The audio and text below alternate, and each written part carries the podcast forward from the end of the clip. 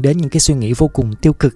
Rồi chúng ta cũng loay hoay, không biết là sắp tới chúng ta sẽ giải quyết những cái vấn đề này như thế nào, liệu rằng cuộc sống của chúng ta có đảm bảo hay không và chúng ta phải làm như thế nào để có thể cân bằng một cách tốt nhất thì ngay bây giờ có lẽ là những cái câu chuyện từ những người bạn, những người đang đối diện với uh, Covid-19 và có những cái hướng xử lý tốt nhất sẽ mang đến cho quý vị thính giả rất nhiều những cái kinh nghiệm trong cái việc là nuôi dưỡng sức khỏe ở bên ngoài và sức khỏe tinh thần ở bên trong ra sao trong chuyên mục vô cùng quen thuộc đó chính là tôi đã sống thế nào và đã thấy gì trong những ngày giãn cách.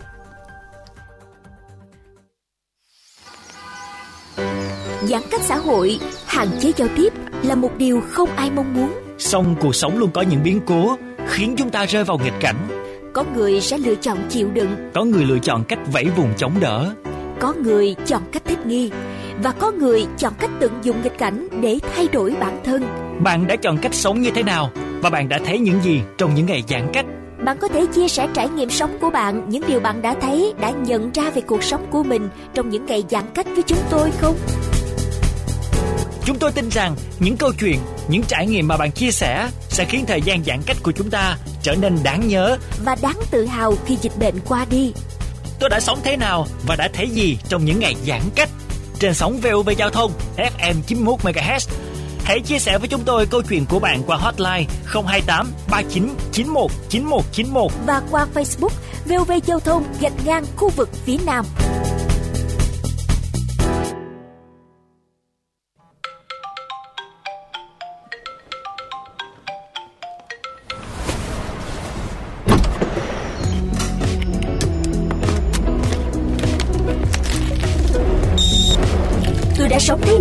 Đã thấy gì trong những ngày giãn cách.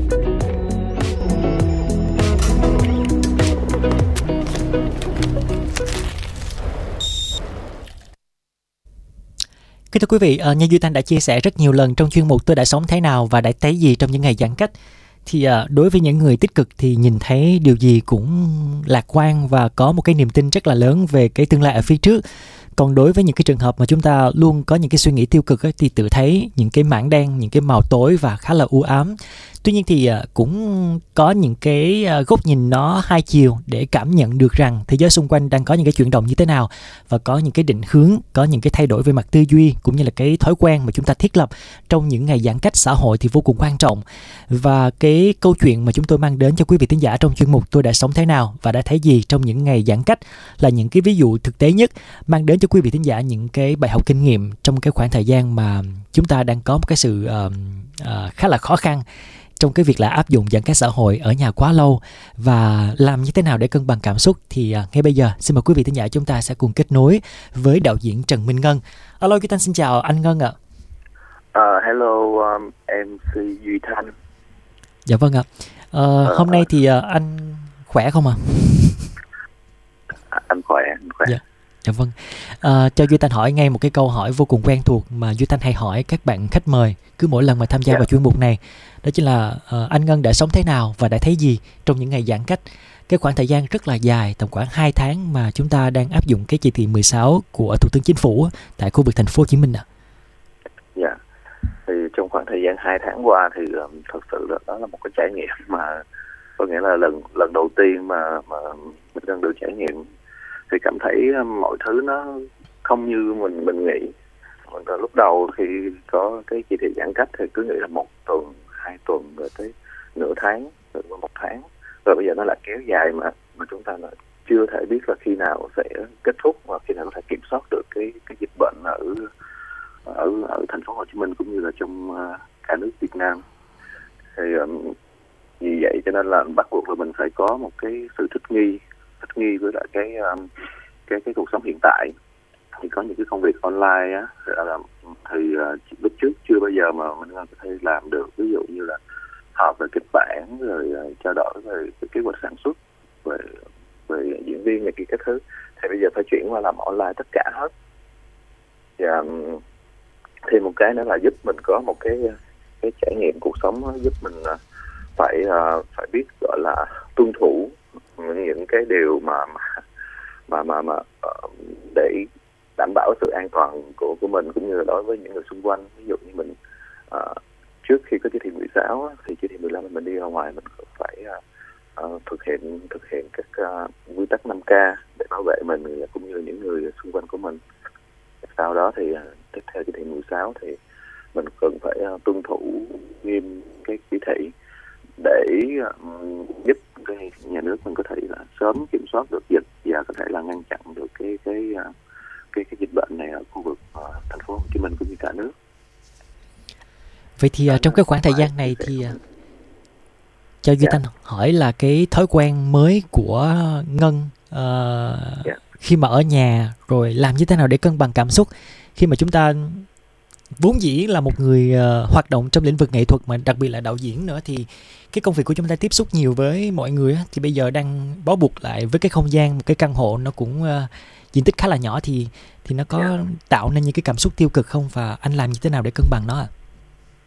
À? Um, dạ đúng là lúc đầu là mình có nhiều cái cái suy nghĩ tiêu cực mình cảm thấy mình bị stress uh, tại vì quen với cái cái với việc đi làm mà hàng ngày thường thường là 6 giờ sáng hoặc 5 giờ 30 sáng à, đi ra khỏi nhà đi làm đi quay phim có khi đến 10 giờ đêm hoặc là 11 12 giờ đêm mới về nhà. Thì cái cái lịch làm việc nó nó nhiều và nó dày như vậy thì quen với là cái cường độ đó. Nhờ quen với cái cái cái việc di chuyển bên ngoài đi làm bên ngoài. Thì bây giờ là ở nhà liên tục đi ra đi vào không được đi đâu và cũng không được giao lưu với mọi người thì cảm thấy rất là chết thì lúc đầu cảm thấy cái việc đó nó nó kinh khủng lắm cảm thấy là mình ở cứ như thế này làm sao mà chịu nổi? Rồi giờ làm sao làm sao? Cứ suy nghĩ rất là nhiều. Nhưng mà dần thì thì uh, uh, mình cảm thấy là mình cần phải thích nghi để có mình có có cái cái, cái uh, suy nghĩ nó tốt hơn cái, cái cuộc sống mình nó tích cực hơn. Và mình có thể là mình chia sẻ những cái điều của mình ở ở nhà với bạn bè và và đặc biệt là người thân của mình ở dưới quê. Thì thường là một ngày thì um, uh, mình phân bổ cái cái thời gian ra.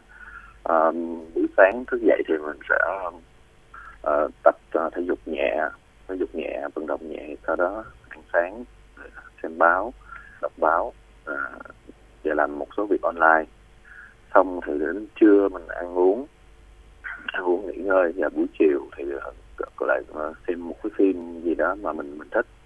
Xem một cái phim và đến tối thì uh, bắt đầu bằng tập thể dục nữa tập thể dục vận động uh, mấy cái động, động tác. Tại vì tại vì ở nhà một thời gian dài không có đi đâu thì cơ thể mình nó nó làm mình bị uh, bị bị tăng cân lên. Nên là phải thể dục để giảm cân lại. Và sau đó thì ăn ngủ xong thì bắt đầu cũng xem một cái phim. Phim sau đó thì buổi tối nữa thì trễ đến nếu chưa ngủ thì mình sẽ đọc đọc uh, sách đọc truyện online đến khoảng trước 12 giờ mình sẽ ngủ. Ngủ sau đó thì cứ sáng hôm sau mình lại thức và mình cứ cứ cứ, cứ uh, liên tục như vậy. Và cũng tranh thủ những lúc trống mình điện thoại về quê để nói chuyện với gia đình. Gia đình ở khu ở khu vực quê mình bị ảnh hưởng bởi bởi dịch á. Thì mình chia sẻ mọi thứ để uh, lan tỏa những cái điều tích cực cho gia đình ở, dưới quê. Đó là, là điều mà đã thay đổi rất là nhiều tập thích nghi trong một cái cái khuôn viên uh, gọi là cái nhà của mình trong một thời gian rất là dài mà chưa bao giờ đã, chưa bao giờ trải qua cái cái hoàn cảnh uh, như hiện tại. Dạ, uh, cho dạ. Duy Thanh hỏi thêm là uh, là một người trẻ, một người luôn luôn lúc nào cũng có những cái suy nghĩ tích cực ở trong người và nhìn thấy những cái sự khó khăn ở ngoài kia thì không biết là anh có suy nghĩ gì và có những cái uh, hành động gì để có thể góp phần trong việc là uh, kết nối cũng như là giúp đỡ những người ờ, kém may mắn à tại vì thực ra đối với thanh và cả ngân á thì là những cái đối tượng nó có ảnh hưởng đến đời sống kinh tế đó nhưng mà nó cũng không có nhiều lắm so với những người mà thật sự là họ cần một cái sự giúp đỡ rất là lớn từ những các ừ, cơ quan chức năng. Thì liệu rằng uh, bản thân những người mà nhìn thấy những cái cảnh tượng như vậy thì trong ngân có suy nghĩ gì không? Dạ, cái um, cái điều đầu tiên mà để gọi là hỗ trợ giúp gọi là giúp uh, mọi người ở bên ngoài cái điều đầu tiên là mình phải tuân thủ cái cái cái quy định của uh, thành phố của mình trước cái đã. Tại vì um, thường hay ờ, xem xem báo online thường ngày nào cũng xem thì chỉ xem trên những báo chính thống thôi. Thì thật ra là thấy có rất là nhiều người khó khăn cần sự giúp đỡ mà thật sự là mình không thể giúp đỡ họ được trong một cái hoàn cảnh như thế này. Mình có thể giúp đỡ gián tiếp qua những cái cái đơn vị cái đơn vị gọi là người ta đi hỗ trợ ở bên ngoài à, thì mình connect với họ và có thể là mình chia sẻ những cái điều mà họ đang làm mình nhắc nhở họ là cần phải cẩn thận và có khi thì gửi một ít quà qua để cho giúp những người khó khăn bên ngoài. Đó là những cái mình làm. Và những cái tiếp theo nữa là và cái, cái mạng xã hội trên trên Facebook đó, nó nó nó đôi khi nó là có những cái điều um, rất là tích cực nhưng mà đôi khi có những cái điều tiêu cực ta không có sáng suốt để nhìn nhận cái thông tin trên mạng thì đôi khi nó sẽ có những cái cái điều gọi là phản tác dụng gọi là bị tiêu cực ngược lại. Thì um, bản thân mình thì mình vẫn hay um, thấy những bạn bè nào mà chia sẻ những cái gì mà mình cảm thấy nó chưa chính xác nó chưa đúng thì mình vẫn hay inbox nói chuyện với họ là những cái thông tin đó thì cần phải xem xét lại và không nên chia sẻ một cách đại trà như vậy thì nó sẽ ảnh hưởng chung với tâm lý của mọi người hiện tại đó là những cái mà mình có thể làm được trong cái cái cái hoàn cảnh hiện nay À, cảm ơn Ngân rất là nhiều với những chia sẻ mà Duy Thanh nghĩ là cũng sẽ mang đến cho quý vị tín giả rất nhiều những cái bài học kinh nghiệm trong cái khoảng thời gian mà chúng ta phải đối diện với những cái khó khăn trong công tác phòng chống dịch Covid-19 như thế này. Quan trọng nhất dạ. vẫn là giữ vững tinh thần lạc quan và sức khỏe tinh thần thật sự tốt quý vị nhé.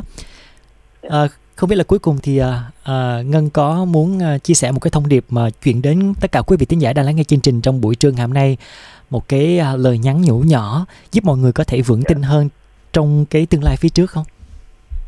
Dạ. Um, dạ trước khi gọi lời chào chương trình thì ngân có một lời uh, chia sẻ với lại uh, quý vị khán giả quý vị thính giả đang theo dõi chương trình và chúng ta cần phải có một cái tinh thần lạc quan và mình phải uh, có một cái suy nghĩ thật là tích cực về cái cái ờ, tình hình hiện tại. Tại vì đây là một cái cái tình hình chung của cả thế giới chứ không phải không phải riêng gì Việt Nam. Thì cho nên là chắc chắn đợt này sẽ là một cái đợt cuối thôi rồi chính quyền mình phải kiểm soát được tất cả mọi thứ. Thì mọi người nên giữ một cái tinh thần lạc quan và thực hiện đúng các các yêu cầu các um, quy định của nhà nước để bảo vệ mình và cũng như bảo vệ người thân của mình.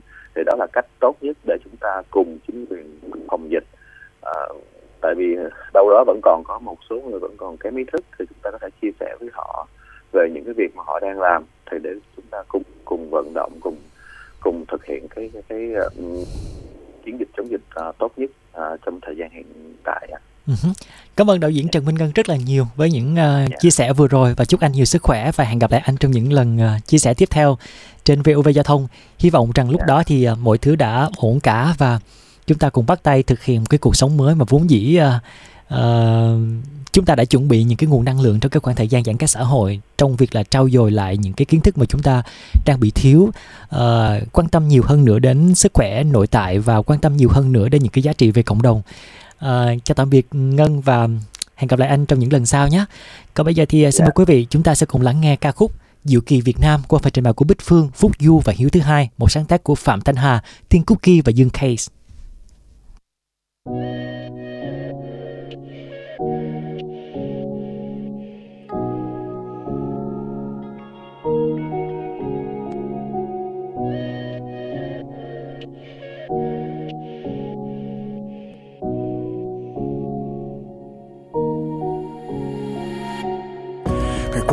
ta cứ luôn khen nguyên cầu. Cho ai nơi đâu còn đang chờ mong một phép nhiệm màu. Để những ngày sầu vơi bớt một phần. Khi con người phải giữ khoảng cách, con tim lại xích lại gần. Mơ mộng về một ngày lại hòa vào những dòng người. Và lớp khẩu trang sẽ không để che được những nụ cười. Nhưng ngày nào, mãi tự hào, giơ tay cao, hô vọng việt nam vô để cho màn đêm bay qua. 2020 đi từ thành thị vào tận thôn xa gọi bình minh bừng lên thay ca. Trượt cả chân trời bao la. Chợt nhận ra bao điều diệu kỳ được vẽ bằng đôi bàn tay ta. Những người có 84 thì bốn cái tính kiên trì. Dù bao dự định phải tạm gác như người lính biên tùy. Để từng đêm người lận đất, số phận ép mình chật vật. Có đôi lúc mình ngả nghiêng nhưng luôn đứng dậy như lật đất. Phải chơi và yêu như đôi giai điệu của chàng trai giang năm đầu ngày hôm qua chăn trâu, giờ vẫn ra năm châu đam mê và điên như underground, phá đảo trên tv vừa lên cao từ nơi bóng tối được xem anh em đang đâu. Ta biết ơn những gì mình có, biết ơn những người thân kể bên. Nên ta bước giữa cơn giông tố, vẫn tỏa sáng như sao về đêm. Vẫn giận dơ về trong gian khó vì có một điều ta chưa từng quên là khi đã ở dưới đây con đường duy nhất chính là đường lên một ngôi sao lấp lánh giữa bầu trời đêm, điều diệu kỳ duy nhất sáng lên em.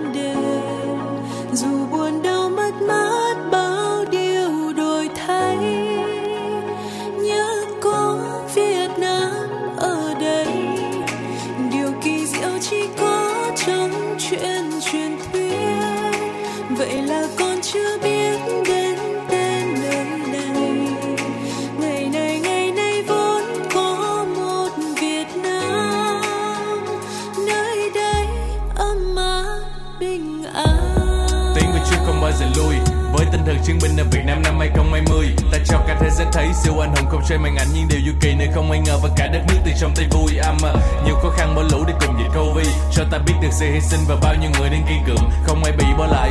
We the one and only. Có thể nói một cách dõng dạc mà vẫn thể hiện sự kiêm nhượng. Không mày nguy lâu ra mày ngu mà làm như thế chuyện thường ngày. Không còn đông đôi tay càng đưa nhưng làm cho trái tim gần kề. Đi tìm công lâu đâu nợ hơn có thể to lớn hơn nhân này. Bao tình thân ở trên đường băng và sẽ luôn có một đường về. Mong sao cho bằng sự bình an và khó khăn cùng cho mau.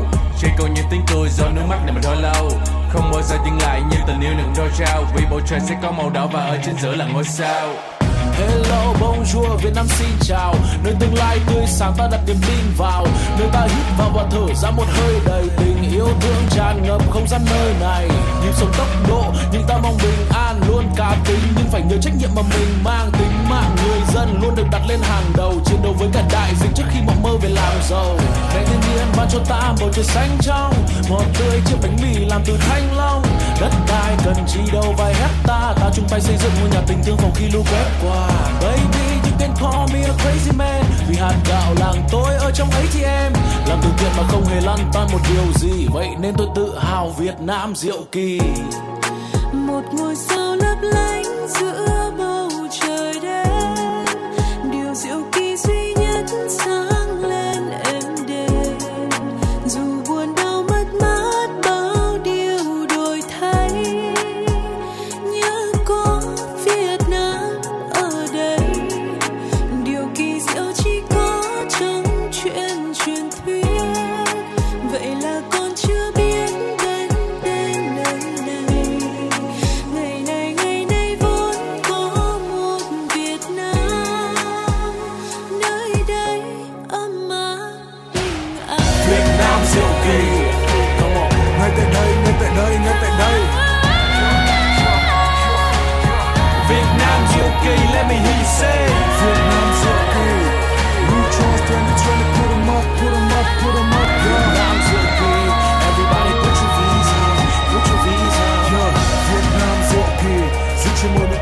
dù có chẳng có điều gì Hey Việt Nam diệu kỳ Luôn đứng vững ở trên đôi chân Không cần ai dìu đi Việt Nam diệu kỳ Ngay tại đây, ngay tại đây, ngay tại đây, ngay tại đây.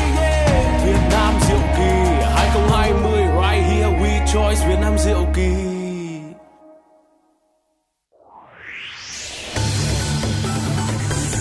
VOV Giao thông mỗi lời sẻ chia đường vui muôn ngả.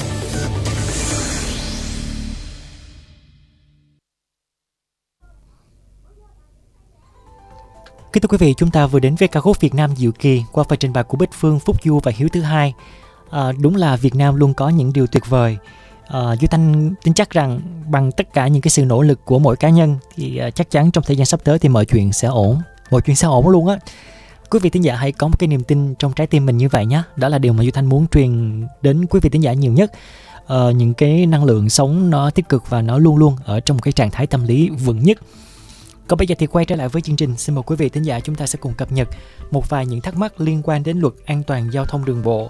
Thưa quý vị thính giả có số điện thoại cuối 7539 có hỏi điều khiển ô tô quay đầu xe ở trên cầu không gây tai nạn thì sẽ bị phạt như thế nào? Thưa bạn, theo Nghị định 100 điều khiển ô tô quay đầu xe ở trên cầu, đầu cầu, gầm, ngầm, cầu vượt trừ trường hợp tổ chức giao thông tại những khu vực này có bố trí nơi quay đầu xe không gây tai nạn thì sẽ bị phạt tiền từ 400.000 đồng đến 600.000 đồng.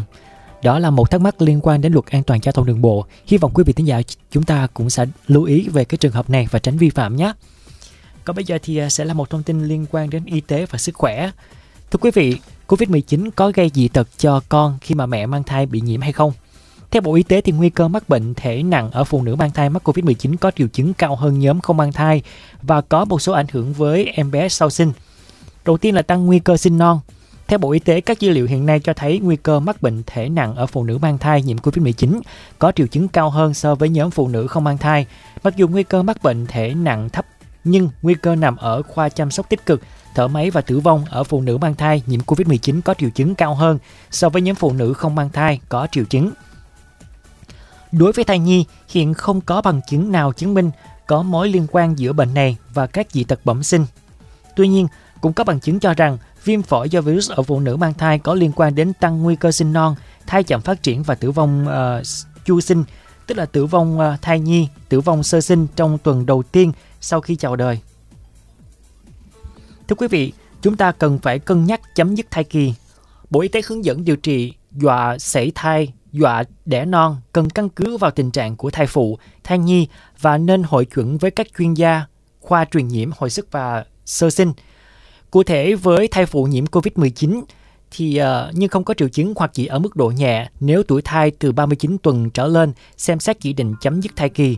Nếu tuổi thai 37 tuần đến 38 tuần 7 ngày mà không có chỉ định sản khoa khác thì chúng ta cần phải xem xét theo dõi thai thường quy uh, cho đến 14 ngày kể từ khi thai phụ có xét nghiệm COVID-19 dương tính hoặc 7 ngày kể từ khi khởi phát triệu chứng hoặc 3 ngày kể từ khi có sự cải thiện các triệu chứng. Với những phụ nữ mang thai mắc COVID-19 nặng hoặc tiên lượng diễn tiến nặng, nguy kịch trong vòng 24 giờ trong trường hợp không thở máy, nếu tình trạng mẹ diễn tiến xấu dần thì ờ, cân nhắc chấm dứt thai kỳ khi thai trên 32 tuần bằng cách khởi phát chuyển dạ, theo dõi sinh đường dưới hoặc là mẫu lấy thai. Còn đối với trường hợp có thở máy, nếu thai trên 32 tuần thì chúng ta cần phải xem xét chỉ định mổ lấy thai. Nếu thai từ 32 tuần, dưới 32 tuần và có khả năng sống thì chúng ta chỉ định sinh nên được trì hoãn nếu tình trạng của mẹ ổn định hoặc có cải thiện. Trường hợp tình trạng mẹ diễn tiến xấu hơn thì chúng ta mổ lấy thai. Bộ Y tế lưu ý cần cân nhắc chỉ định mổ lấy thai nhi khi mà tuổi thai dưới 30 tuần, cân nhắc đến việc chấm dứt thai kỳ trong trường hợp sản phụ nhiễm COVID-19 thể nặng ảnh hưởng đến chức năng hô hấp sau khi hội chuẩn uh, giữa chuyên khoa sản, chuyên khoa hồi sức và gây mê hồi sức sơ sinh. Ảnh hưởng của COVID-19 đến trẻ sơ sinh thì như thế nào? Uh, cụ thể là nghiên cứu tổng hợp từ báo cáo khoa học ở nhiều quốc gia với gần 7.500 trẻ em, trong đó có 25 trẻ sơ sinh nhiễm SARS-CoV-2, cho thấy đa phần trẻ có triệu chứng vừa và nhẹ, khoảng 2% trẻ cần nhập vào đơn vị hồi sức tích cực và tỷ lệ tử vong là 0,08%. Nghiên cứu tổng hợp từ 74 báo cáo trên 176 trẻ sơ sinh nhiễm SARS-CoV-2, có 5,1 trẻ cần hồi sức sau sinh, 38% trẻ được nhập vào đơn vị hồi sức tích cực. Tuy vậy, phần lớn những trẻ này bị cách ly theo quy trình mà không phải do bệnh nguy kịch cần chăm sóc tích cực. Trẻ sơ sinh nhiễm SARS-CoV-2